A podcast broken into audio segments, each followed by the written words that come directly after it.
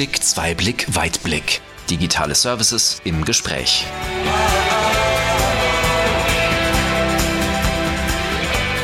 Herzlich willkommen. Es ist soweit. Ich freue mich, Sie wieder zu einer neuen Episode unseres Podcasts Einblick, Zweiblick, Weitblick begrüßen zu dürfen. Mein Name ist Katja Lübke und ich führe Sie durch die heutige Episode. Ja, und wenn Sie nicht das erste Mal zuhören, dann wissen Sie, dass wir uns in der Regel mit digitalen Services beschäftigen und dazu ins Gespräch mit Kunden und Experten kommen. Aber natürlich spielen in der Welt der Services auch klassische Services eine große Rolle und das ist auch gut so. Und auf ein Projekt in dem Bereich wollen wir heute genauer eingehen. Und ich kann das schon mal in etwa anteasern. Es geht darum, wie man von einem Siemens-Gegner zum Siemens-Fan werden kann. Und ja, was bedeutet das genau? Darüber spreche ich heute mit Hubert Trockenbrot von der Firma Zorn Maschinenbau GmbH und mit Roy Erdmann von Siemens. Ja, stellt euch gerne einmal selbst kurz vor und beschreibt auch gerne, was die Firma Zorn macht. Ja, okay. Mein Name ist Hubert Huckenbrot. Ich bin der einstige Siemens-Gegner, wie man so schön sagen darf. Ich bin Bereichsleiter der Firma Zorn Maschinenbau und ich leite den Bereich der Mikromaschine. Die Firma Zorn Maschinenbau ist ein Sondermaschinenbauer, der seit 30 Jahren am Markt ist. Sondermaschinenbauer im Kleinstteileformat, das heißt wir bauen Montageautomaten, Messautomaten, alles was mit Kamera und mit Roboter zu tun hat. Und wir montieren eigentlich hauptsächlich Kleinstteile. Das heißt, wenn Sie ein Hörgerät hätten, das Sie mit vielen Einzelteilen, mit Robotern und Kameras montieren müssen, dann sind Sie im Hause Zorn am richtigen Platz angelangt. Für diese Kleinteile wurde extra der Bereich der Mikrozerspannung der Mikromaschine vor sechs Jahren, also 2016, gegründet. Und da fing dann eigentlich die Erfolgsstory der Firma Siemens mit der Firma Zorn Maschinenbau an. Ja, mein Name Roy Erdmann. Ich leite den Servicevertrieb äh, für den Bereich der Fabrikautomation in Deutschland. Ähm, und mein Team und ich, wir beraten unsere Kunden hinsichtlich äh, vieler Portfolios, vieler Services, die wir bieten. Das geht von Modernisierung über äh, Ersatzteilservices, über Verträge, über Digitalisierung und, und, und in viele Bereiche.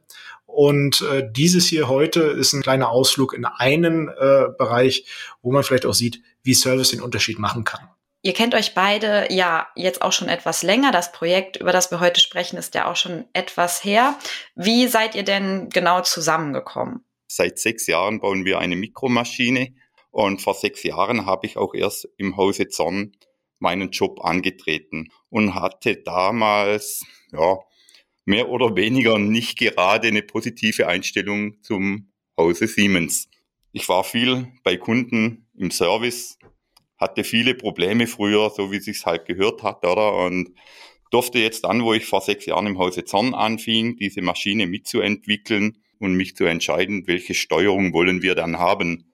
Und für eine kleine Maschine, also unsere Maschine hat eigentlich eine Stellfläche von der Größe einer Europalette. Alles ist eigentlich in Hightech. Heute, früher war es noch ein bisschen einfacher.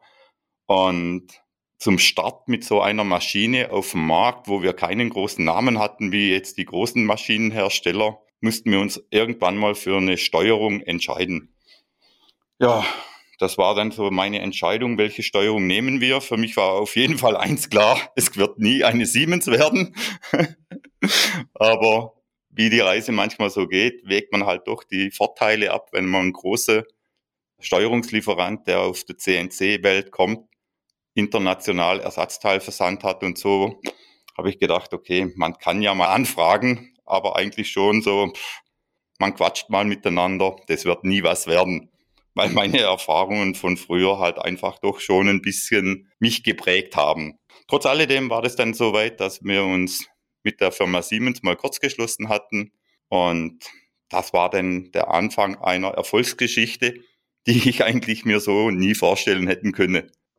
Ja, Hubert, das hast du jetzt schön eingeleitet, weil äh, auf der Gegenseite, wo ich saß, sah es eigentlich nicht sehr viel anders aus. Ähm, ich kann mich noch ziemlich genau daran erinnern, dass euer vertrieblicher Ansprechpartner mich kontaktiert hat und gesagt hat, ähm, Herr Erdmann, wir haben hier einen Kunden, der interessiert sich für diese Numerik, möchte die erste Werkzeugmaschine bauen und ähm, da müssten wir vielleicht mal vorbeigucken oder wir müssten mal einen Termin machen, wie wir ihn beraten können, was denn im Bereich des Möglichen sei.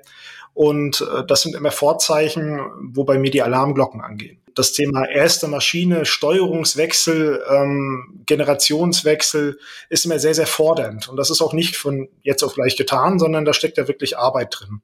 Und auch die Vorzeichen neuer Kunde, wirklich komplett neu anfangen mit der Siemens-Philosophie dahinter, ist nicht ganz auf die leichte Schulter zu nehmen.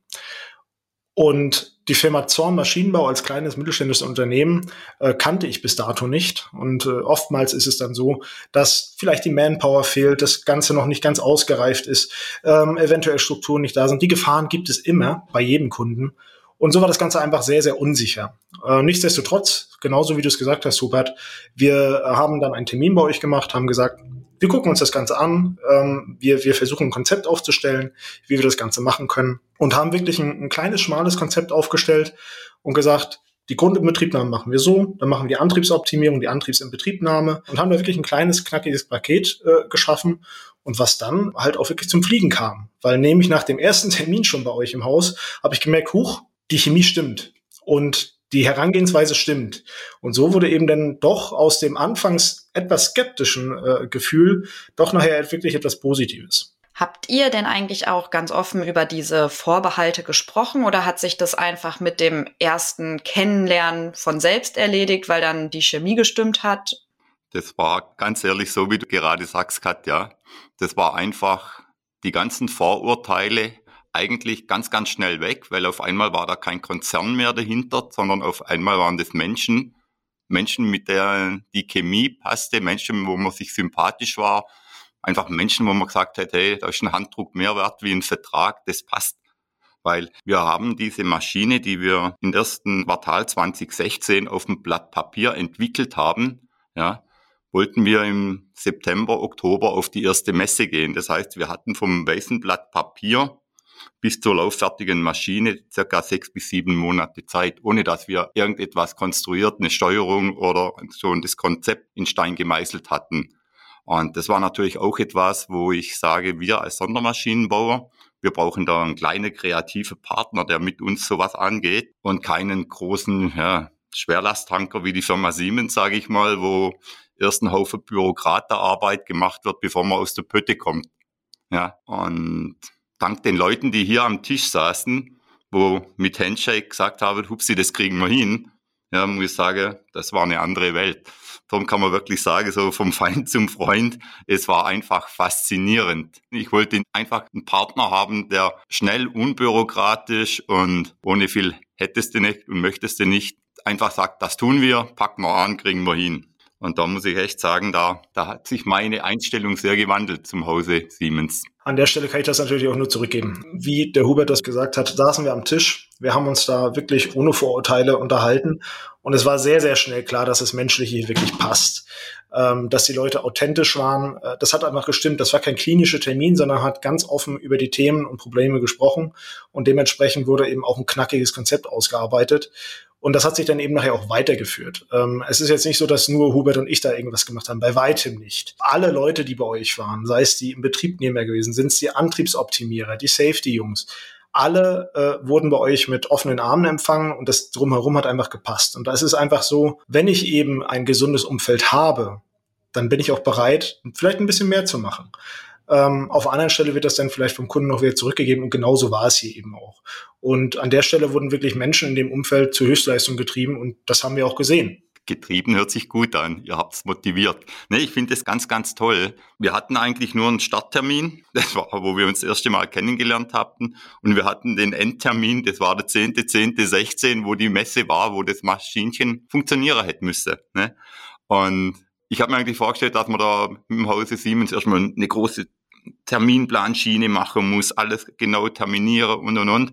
Im Endeffekt war es nachher einfach so, jeder von uns beiden wusste, welche Herausforderungen es ist. Jeder hat ein bisschen eine, ja, eine Einschätzung gehabt, wie lange brauche ich für Antriebe, wie lange brauche ich für die HMI, wie lange brauche ich für Safety, die ganze Geschichte. Und dann war das wirklich nur ein Geben und ein Nehmen. Ne? Ich sag mal, wir wollten mit unserer Maschine eigentlich den Maschinenbau revolutionieren.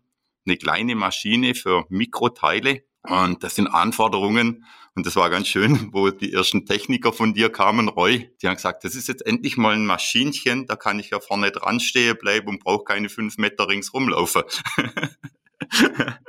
und einfach dieses, dieses einfache Miteinander und auch die Freude, so ein neues Produkt am Markt miteinander so zu erarbeiten, ohne Wenn und Aber, das macht das macht einfach Spaß. Ihr habt ja wirklich von null angefangen im ersten Quartal und wolltet eigentlich innerhalb von neun bis zehn Monaten da äh, wirklich eine Maschine auf die Messe bringen. Das ist nicht ganz easy. Und das Ganze mit der neuen Steuerung zu machen, mit dem neuen Konzept dahinter, das waren ja für euch alles neue Wege, neue Programme. Ähm, das kann man sich eigentlich als Normalsterblicher nicht vorstellen, was dahinter steckt. Und ihr musstet wirklich einen kompletten Philosophiewechsel machen und habt dann gesagt, wir machen das mit Siemens zusammen, habt eine sehr bewährte Steuerung äh, gewählt, was sich ja im Endeffekt auch ausgezahlt hat. Wir wollten ja eine Mikrofräsmaschine bauen, fünfachs simultan, die die gleichen Funktionalitäten hat wie jede große Fräsmaschine, wie jeder großes Bearbeitungszentrum mit Fünfachs-Kinematik und alles, was zugehört, oder? Nur wir wollten natürlich alles, weil wir in der Mikrowelt zu Hause sind, alles unterskaliert haben, auch die Genauigkeit Anforderungen. Das heißt, das, was große Fräsmaschinen können, ja, da müssen wir drunter liegen an Genauigkeit. Und das war natürlich für uns von der Technik her, oder? Heißt es für uns, wir wollten einfach neue Techniker einsetzen, wassergekühlte Linearantriebe, Hauptspindel mit 75.000 Umdrehungen, brutale Beschleunigungen, extreme Genauigkeit. Und da gehört natürlich äh, ja, Regelkomponenten dazu, wo man natürlich dann bei Siemens oder bezogen auch auf die Steuerung ein recht gutes Gefühl hatten, weil kleine Massen zu bewegen, das ist schwieriger wie große Masten zu beschleunigen. Ja. Je kleiner und feiner das es wird und je höher die Drehzahl. Und von dem her war natürlich dann die Steuerung, das mit euch zusammen eigentlich der richtige Partner, auch wo die, die Fachkompetenz herkam, weil in diesem Bereich kennen sich viele, sage ich mal, nicht aus. Hubert, kannst du vielleicht einmal generell sagen, wie wichtig eine Steuerung für so eine Sondermaschine vor allem ist? 50 Prozent ist die Maschine, die Genauigkeit und die Mechanik und 50 Prozent ist mit Sicherheit die Auswahl der Steuerung. Letztendlich entscheidet sich eine richtige Steuerung, wenn sie nachher beim Kunde im Feld draußen ist, da muss sie sich bewähren und da muss sie einfach laufen wie ein Traktor auf dem Acker. Und was steuert die Steuerung in dem Fall dann genau an bei der Maschine? Was setzt sie in Bewegung? Ja gut, jetzt haben wir eure Steuerung, die wir bei uns einsetzen. Die ist der Kopf von dem ganzen Maschinchen. Die verwaltet die Achsen, die verwaltet die Programme, ja, die macht Drehzahlregelung. Wir haben ja nicht nur die Steuerung von euch, wir haben auch eure Antriebe. Und im Prinzip ist einmal das Schöne ist ja die Oberfläche, die Möglichkeiten, wo ihr habt. Okay. Roy, wie geht man denn in so ein Projekt rein, das einen super knappen Zeitraum von ja jetzt knapp einem halben Jahr zur Umsetzung hatte? Und da musste ja direkt das Ergebnis schon auf einer Messe präsentiert werden und nicht nur irgendwie noch in der Firma stehen. ja, Hubert lacht schon und Hubert lacht zu Recht. Wir hatten ja keine Wahl. Ne? Der, der Zeitplan war gesetzt, die Anmeldung zur Messe war raus. Ähm, das bedeutet, wir mussten uns damit abfinden. Und um meinen ehemaligen Chef zu zitieren, Unmögliches erledigen wir sofort und Wunder dauern etwas länger. Und das war hier wirklich sehr, sehr zutreffend. Wir hatten keine Wahl, wir mussten uns damit auseinandersetzen. Ähm, und zwar aber auch klar, der Umfang der Maschine ähm, war nicht kleiner, nur weil die Maschine kleiner war. Weil, so wie Hubert gesagt hat, technisch ist das genauso aufwendig wie eine große Maschine, auch wenn die Werkstücke teilweise kleiner sind als Metallspäne von großen Bearbeitungszentren, heißt das nicht, dass es deswegen einfacher ist.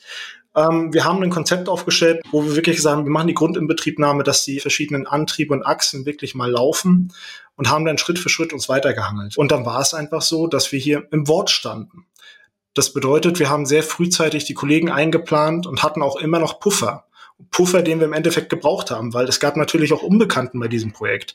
Äh, die Maschine wurde das erste Mal gebaut. Wir kannten die Mechanik nicht. Wir wussten nicht, ob alles passt. Ähm, auch das gibt es bei einigen Projekten, äh, bei diesem jetzt Gott sei Dank nicht, dass wir da grundsätzliche große Probleme mechanischer Natur hatten. Aber das muss man ins Kalkül ziehen, so dass wir gesagt haben, wir haben keine andere Wahl, wir müssen starten. Und im Endeffekt ist es ja auch wirklich gut gegangen. Das Menschliche hat eben auch dazu geführt, dass alle diese, diese Extrameile gegangen sind. Und damit stand im Endeffekt, Hubert, du weißt es scheinbar noch ganz genau, am 10.10.2016 die Maschine auf einer Messe. Das hört sich soweit erstmal ganz gut an, aber ich habe im Vorgespräch mitbekommen, dass es am ersten Tag dann ja doch noch mal ganz plötzlich hektisch wurde, weil etwas eben nicht so funktioniert hat, wie man sich das vorgestellt hat. Ja, das ist eigentlich unsere Zukunft gewesen. Erster Tag auf der Messe, erster Tag die Maschine eingeschalten, erster Tag ein Ausfall von der Maschine. Die Messe lief an, die Maschine stand. Was Schlimmeres kann einem eigentlich als Maschinenhersteller, als Newcomer auf der Messe gar nicht geschehen. Ja, da wird's einem ein bisschen warm ums Herz. Ne? Man hat da einen großen Auftritt geplant, hat eine Maschine, die keinen Zucker mehr macht. Das war eigentlich der, ja, fast schon zum Heulen für mich, oder? Das Schöne war dann, ich kannte da jemanden, dem Siemens, der nennt sich Roy Erdmann, damals Serviceleiter. Ich habe dir anrufen dürfen, und das war so faszinierend für mich. Wenn man auf der Messe steht, die Zeit brennt, die Kunden kommen, die Maschine steht, ich rufe dir an, du sagst, Upsi, wow, steht schlecht, ich habe keinen Techniker. Ja, wir haben das Problem ein bisschen analysiert und eine Stunde später kamst du persönlich auf die Messe und das Maschinchen lief, als die Tore aufgingen und das Volk reinströmte. Und wenn mal ein Serviceleiter vom Siemens sich selber ins Auto setzt und immer kleine Kunde an der Messe live hilft, da muss ich einfach sagen, das ist nicht selbstverständlich, das war unglaublich und das war ein anderes Bild, das ich vom Hause Siemens bekam und von dem her haben wir, glaube ich, auch ja, das Miteinander so gemeinsam erarbeitet und als, fast als, ja, das ist schon ein Team geworden. So gedanklich war an das Projekt schon ein Haken dran. Maschine läuft, Maschine steht auf Messe, Messeauftritt funktioniert, Etappenziel erreicht. Und dann klingelt eben das Telefon. Ich weiß es noch, als wenn es gestern gewesen wäre. Ähm, ich sitze da, äh, der Hubert ruft an und ich denke nur so, oh nee, bitte nicht. Und dann gehe ich ran und Hubert erzählt mir eben genau, ähm, dass die Maschine nicht lief. Und wir haben das dann kurz analysiert und zwar dann auch relativ schnell klar, was hier das Problem war. Es war ein kleines Problem, das weiß ich noch. Ich habe dann auch mit den entsprechenden Inbetriebnehmern vorher nochmal gesprochen, die natürlich alle irgendwo bei anderen Kunden unterwegs waren, so dass ich dann gesagt habe, okay, ich weiß, was es ist, ich kriege selber behoben und wie gesagt, ich stand im Wort und ähm, Hubert, die Messe war ja zu dem Zeitpunkt 15, 20 Kilometer von meinem Standort entfernt, so dass es für mich dann eben auch so war. Ich habe gesagt, okay, ab ins Auto, ab auf die Messe.